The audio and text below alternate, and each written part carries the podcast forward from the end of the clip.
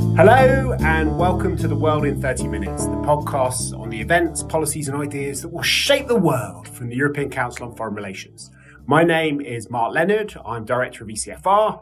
And this week, we're recording the podcast up in the mountains from the World Economic Forum in Davos.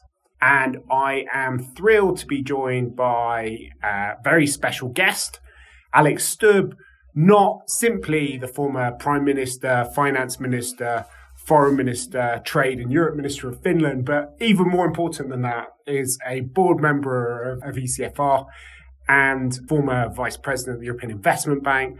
And for the last period of time, has been the head of the transnational policy. No, what's it called? School again? of Transnational School Governance of Transnational the European University Institute in Florence. And like me, he's been up in the mountains in Switzerland for the last few days, talking to the global elite about the, the state of the world uh, 11 months after the start of the war in Ukraine. So, Alex, well, let's try and make sense of, of, of some of the big things that we've been listening to. What, what are the big stories that you've been picking up in Davos?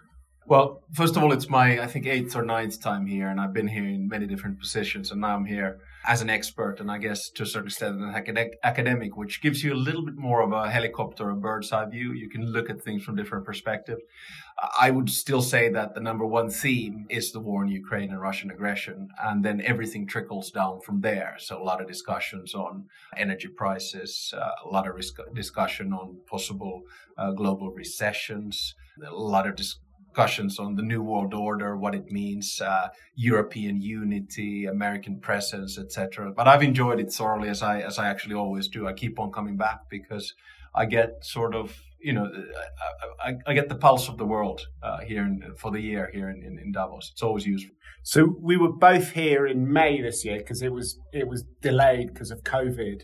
At that time, Ukraine was was everywhere. Every single session you went to, a Ukrainian MP would pop up and call for more weapons, bigger sanctions against Russia. It's a pretty miserable and kind of humble mood. Slightly different atmosphere this year, I think. Um, Ukraine's still very much there, but it feels a bit less raw. People are looking at the world opening up again, there's a bit more of an optimistic mood. Yeah, I, I, I agree with that analysis, and I, but I think it was very important for the Ukrainians to be here in May. Uh, as such, I met a few delegations, MPs as well. My message at the time was that please, guys, be careful. There's going to be war fatigue, and I was fortunately wrong, because Putin keeps on, you know, killing innocent civilians, targeting hospitals and apartment blocks, and that keeps all of us not only awake but astute to the atrocities. And in that sense, it's not necessary for every session to be just about Ukraine, but a lot of it about its ramifications as well. But Ukraine is still, I think, you know, hovering around here as the big theme. And the, the other big theme, which I picked up in lots of places, is about sort of deglobalization and how we're kind of moving into uh, a different kind of world. Olaf Scholz, uh, who's just spoken today, is the one G7 leader who's who's taking part in the World Economic Forum, said that we won't live in a in a bipolar world in, in 2045. But there is a, a, real sense amongst many of the companies that whether it's because of, of Ukraine and the sanctions, whether it's because of COVID, whether it's because of, of a kind of fragmentation due to technology controls being brought in, the fears of supply chains, nearshoring, localization, all those sorts of things, the old kind of certainties of Davos seem to be disappearing as the world becomes more fragmented and, and, polarized. Yeah, I guess you could say that, you know, the DNA of Davos, or what used to be called the Davos man, is a little bit now the Davos woman also is a little bit on the defensive because must remember that when the organization was founded some 50ish years ago, it was a place where you know politicians, businessmen, and also NGOs, civil service, journalists, and academics and think tanks came together to discuss the big megatrends. It was founded at a time when the world was bipolar. So it was very much a systemic rivalry between the Soviet Union and the United States and their allies. Then when we went to multipolar world, right? When the Cold War ended, everyone felt that, yeah, you know, Davos won. Fukuyama spoke of the end of history and let's move to liberal democracy and social market economy and, and globalization. But ever since, you know, there's always been one crisis after another. And we have to understand that, that when we come to Davos, the world has always changed. There was 9 11 or there was failure of European constitutions in referenda in the Netherlands and, and France. There was Lehman Brothers, there was the war in Georgia, there was a financial crisis, there was a euro crisis, there was the asylum crisis, there was the emergence of China. Then eventually we came to COVID, then we came to the war in Ukraine, and then now to the energy crisis. So this is how the world evolves. And, and I think it's more important than ever. I guess the theme here for this year is, is, is cooperation in a fragmented world. Uh, and I think it's very important that we keep that in mind, that the world always has three tenets, competition, conflict, and cooperation. Competition is good as long as it doesn't lead to com- uh, conflict. And of course, cooperation is the basis for competition. That's what we're looking at. Final point I think Scholz is right that we're not going to live in a bipolar world in 2045. We already live in a multipolar world, and that's what makes it so messy, so unorganized, and so complicated to understand. So, you mentioned the energy crisis. That's been one of the, the most discussed things in different issues, both um, with a degree of relief. We heard from Ursula von der Leyen, the, the president of the European Commission, about how uh, brilliantly Europe had weaned itself off um, Russian gas and how it had confounded a lot of its critics who thought that the lights would be going off in Europe this winter. Obviously, helped a bit by, by the, the nice weather that we've had. But there have been lots of different sessions that I've been to with people, both you know, from leaders of different countries, energy ministers, from suppliers, from consumers of energy, as well as the sort of global energy experts from the from from the International Energy Agency and other players. What what are the main your main takeaways on these kind of combined issues of energy and the transition to a post carbon economy? Yeah, net zero, as they want to call it, or as I like to call it, because I'm turning it this year, fit for 55, right? No, I mean, um, I think we should look at it from many different perspectives. First, the observation is to say that transition is always complicated. And transition in a crisis is usually more complicated, but it does happen faster. So the good news is that we're weaning ourselves off of uh, Russian energy, which uh, of course is fossil fuel based because it's all about really gas and uh, and oil. And the good news is also that we've been able to do the transition so far quite well. Now, the bad news, of course, is that the transition is also going to be dirty because it means that we're going to have to mo- burn more coal because a lot of countries made historic mistakes about not uh, developing nuclear power, unlike Finland and, and France, if I may may add. Um, so, so transition is always complicated, and there's not going to be any you know magic potions or, or quick solutions. You don't do transitions in one, two, or three years. It takes longer. Usually, you need three things. Number one, you need legislation. Number two, you need finance. And then number three, you need innovation. So if you sort of mix and match those three and get them right, then I think we can take care of the transition. But something big is happening. But again, it happened because of a crisis, not because we wanted to do the structural change immediately. So Olaf Scholz was comparing this to the changes in the 19th century with the Industrial Revolution.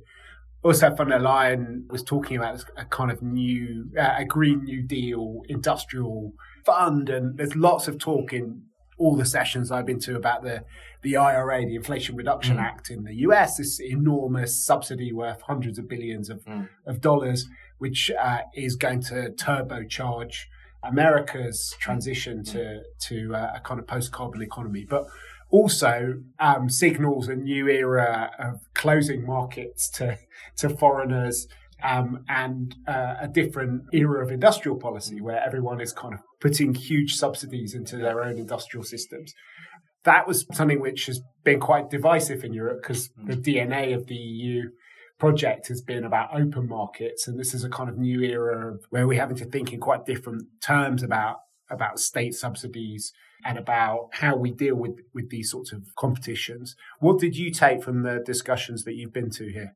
Yeah. So let me try to dissect this by looking at the big picture and the small picture. So the big picture is that the success, the economic success of the European Union has always been based on three pillars. Number one is the internal market, which is about free movement of goods, services, people, and money.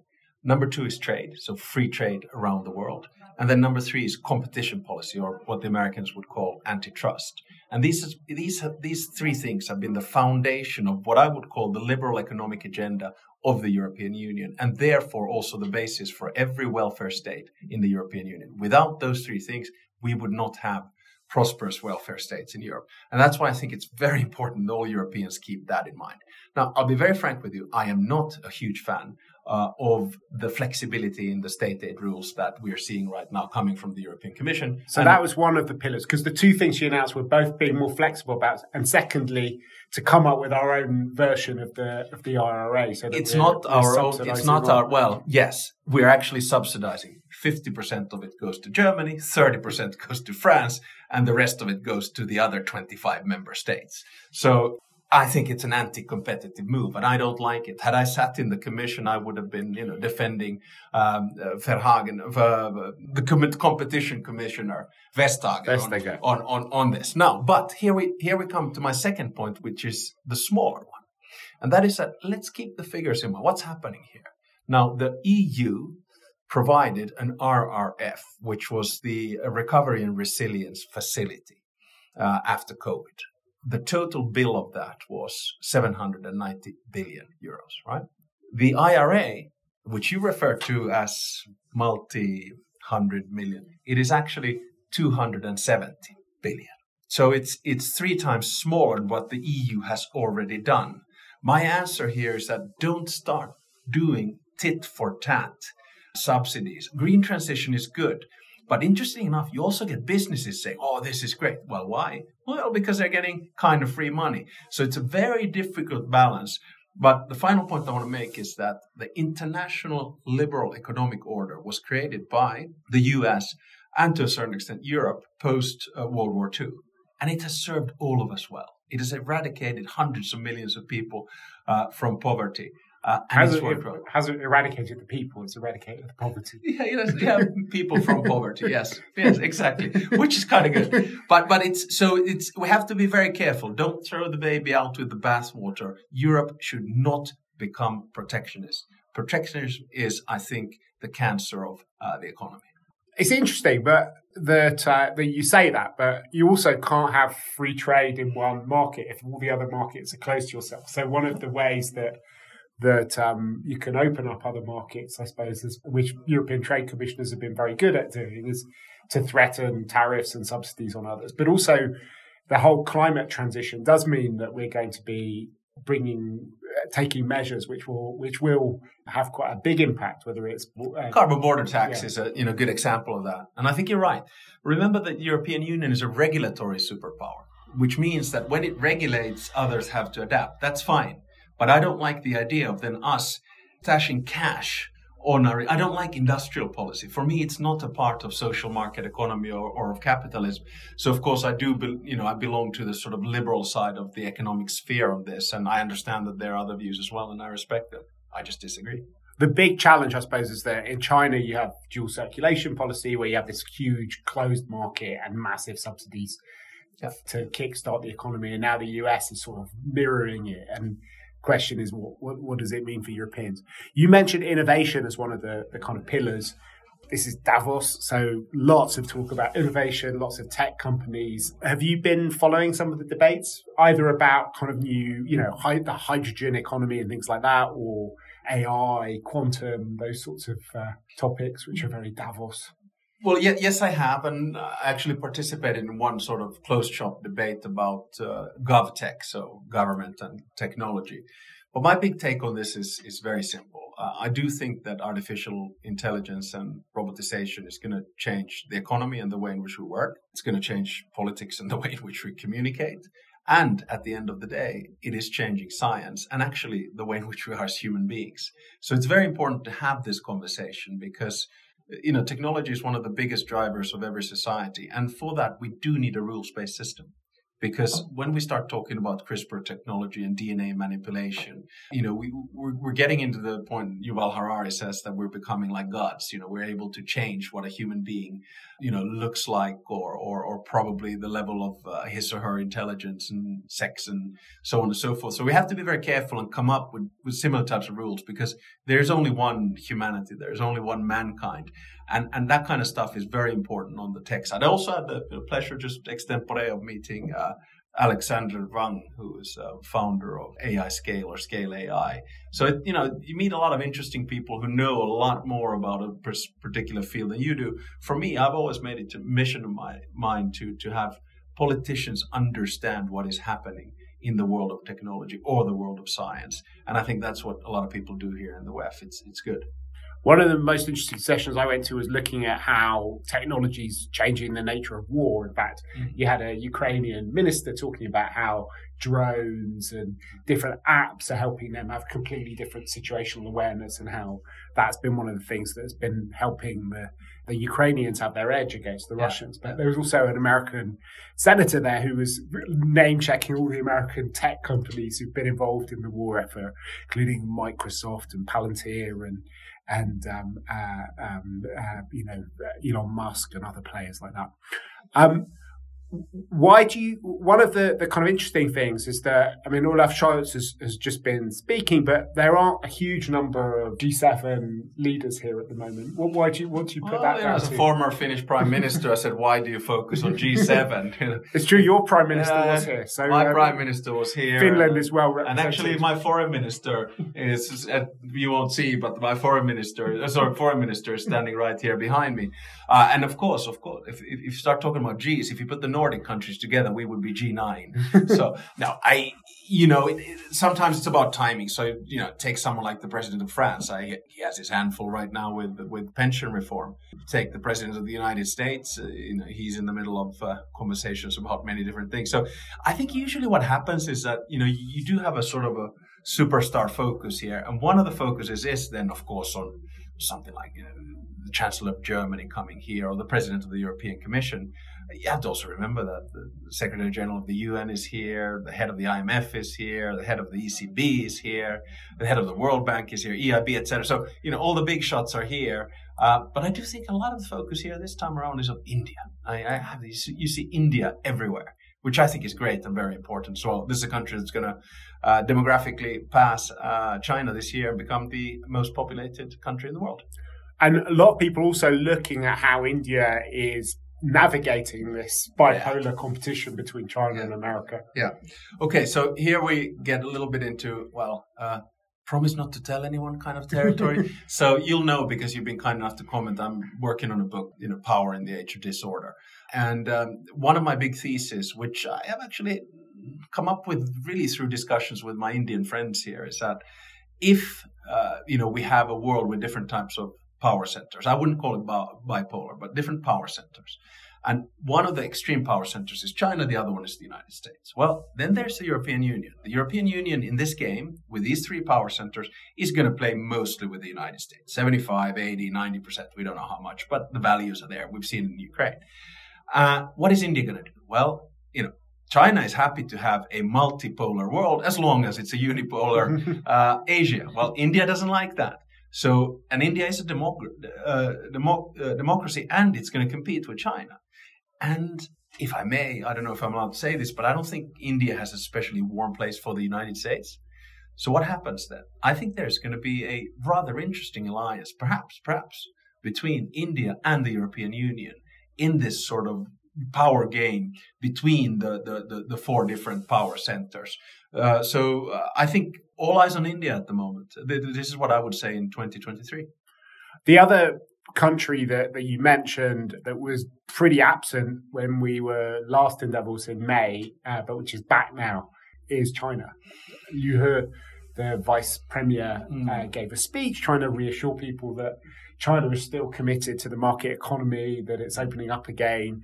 What do you make of the, the Chinese voice in Davos this year? It probably shows you, you know, how the pendulum swings from one extreme to the other coming back to 2017 when President Xi Jinping was here uh, after the election of Donald Trump. Uh, and Xi Jinping was basically saying that you know China is all about multilateralism and cooperation and fight against climate change and free trade and, and, and the rest of it. And then boom, COVID hits. China basically closes shop. And you know, goes to extreme regulatory measures and, of course, quite far-reaching authoritarian measures also in controlling uh, their population and basically closing up. And you know, I think it's safe to say by this stage that zero COVID policy was a complete failure. Uh, on China's part. And now they're trying to rectify that failure. And that is, of course, happening in the aftermath of their party congress, which took place in the fall of 2022, and the opening of, and the, the, the, abolition of zero COVID, the death toll of which we're not going to know ever, but it's going to be in the hundreds of thousands, if not uh, in the millions. So what they now try to do is rectify, say, listen, you know, COVID, yes, we had to close up, but now we want to open up. You know, I believe it when I see it. So we're uh, about halfway through the World Economic Forum. We've mentioned some of the big themes that have been going on. President Zelensky is about to speak. We heard his, his the First Lady uh, speaking earlier on in, in the conference. What are the other things that people should look to coming out of Davos this year? Uh, I think, as I said, it's always the pulse of the world. You know, for the for the coming months, I would put all eyes still on Ukraine and what is happening there and how sustainable the, the, the conflict is. I think the mood here is more optimistic than I expected. It's quite often that the people who are not here say that it's a waste of time to be at the World Economic Forum, nothing happens, and the people who are here say, "Well, this was the greatest thing ever." Mm-hmm. But coming in here, it was all talk about you know world recession, but there's very little talk about that right now. Uh, you know, coming in here, uh, there was talk about well, China's zero COVID policy and, and, and China being uh, sort of isolated. Well, they're not that isolated now coming in here, there's a lot of talk about the U.S. and the IRA. Uh, that you know it's going to become tit for tat protectionism between the EU and the US. Well, perhaps a little bit less of that now. So I would actually argue, but you know me, I'm an eternal optimist, that the mood here in Davos is not that bad, all things considered. Okay, well. That's, I think, all we've got time for for the main discussion. We've got one thing left to do on this podcast, which is our bookshelf segment. What's on your bookshelf at the moment, Alex? Okay, uh, well, I do have I have a book that I got from my mother in law and father in law, which is about the sort of power of persons or personalities going through, I think, 12 uh, European uh, and world leaders who have shaped history, you know, from, from Hitler to, to de Gaulle to, to, to Margaret Thatcher. So that's on my uh, bookshelf. Who's right it by? Ooh, now you're asking me a very difficult question because my bookshelf is in Florence. uh, it is a British historian, as far as I recall. Okay, we'll track it down and, and make sure that it's in the notes of the podcast. And the book I was looking at just before I came here is also linked to the World Economic Forum this year, which is Henry Kissinger, who at the age of 99 was beamed into the into the conference to give his, his historical lessons on, on conflict. But he wrote a, a, book at the age of 99 on, on leadership, where he looks at a lot of different leaders. So it's a very compatible topic to yours. So that's all we've got time for from uh, the World Economic Forum this year. We hope that you've enjoyed listening to us. If you have, please do subscribe to the podcast on whatever platform you've used to download it on. While you're there, if you want to give us a five star rating and a good review, we'd be really happy because it will help other people come to the podcast. But for now, from Alex Stubb and myself, Mark Leonard, it's goodbye. The researcher of ECFR's podcast is Alan Sundar, and our editor is Marlene Riedel.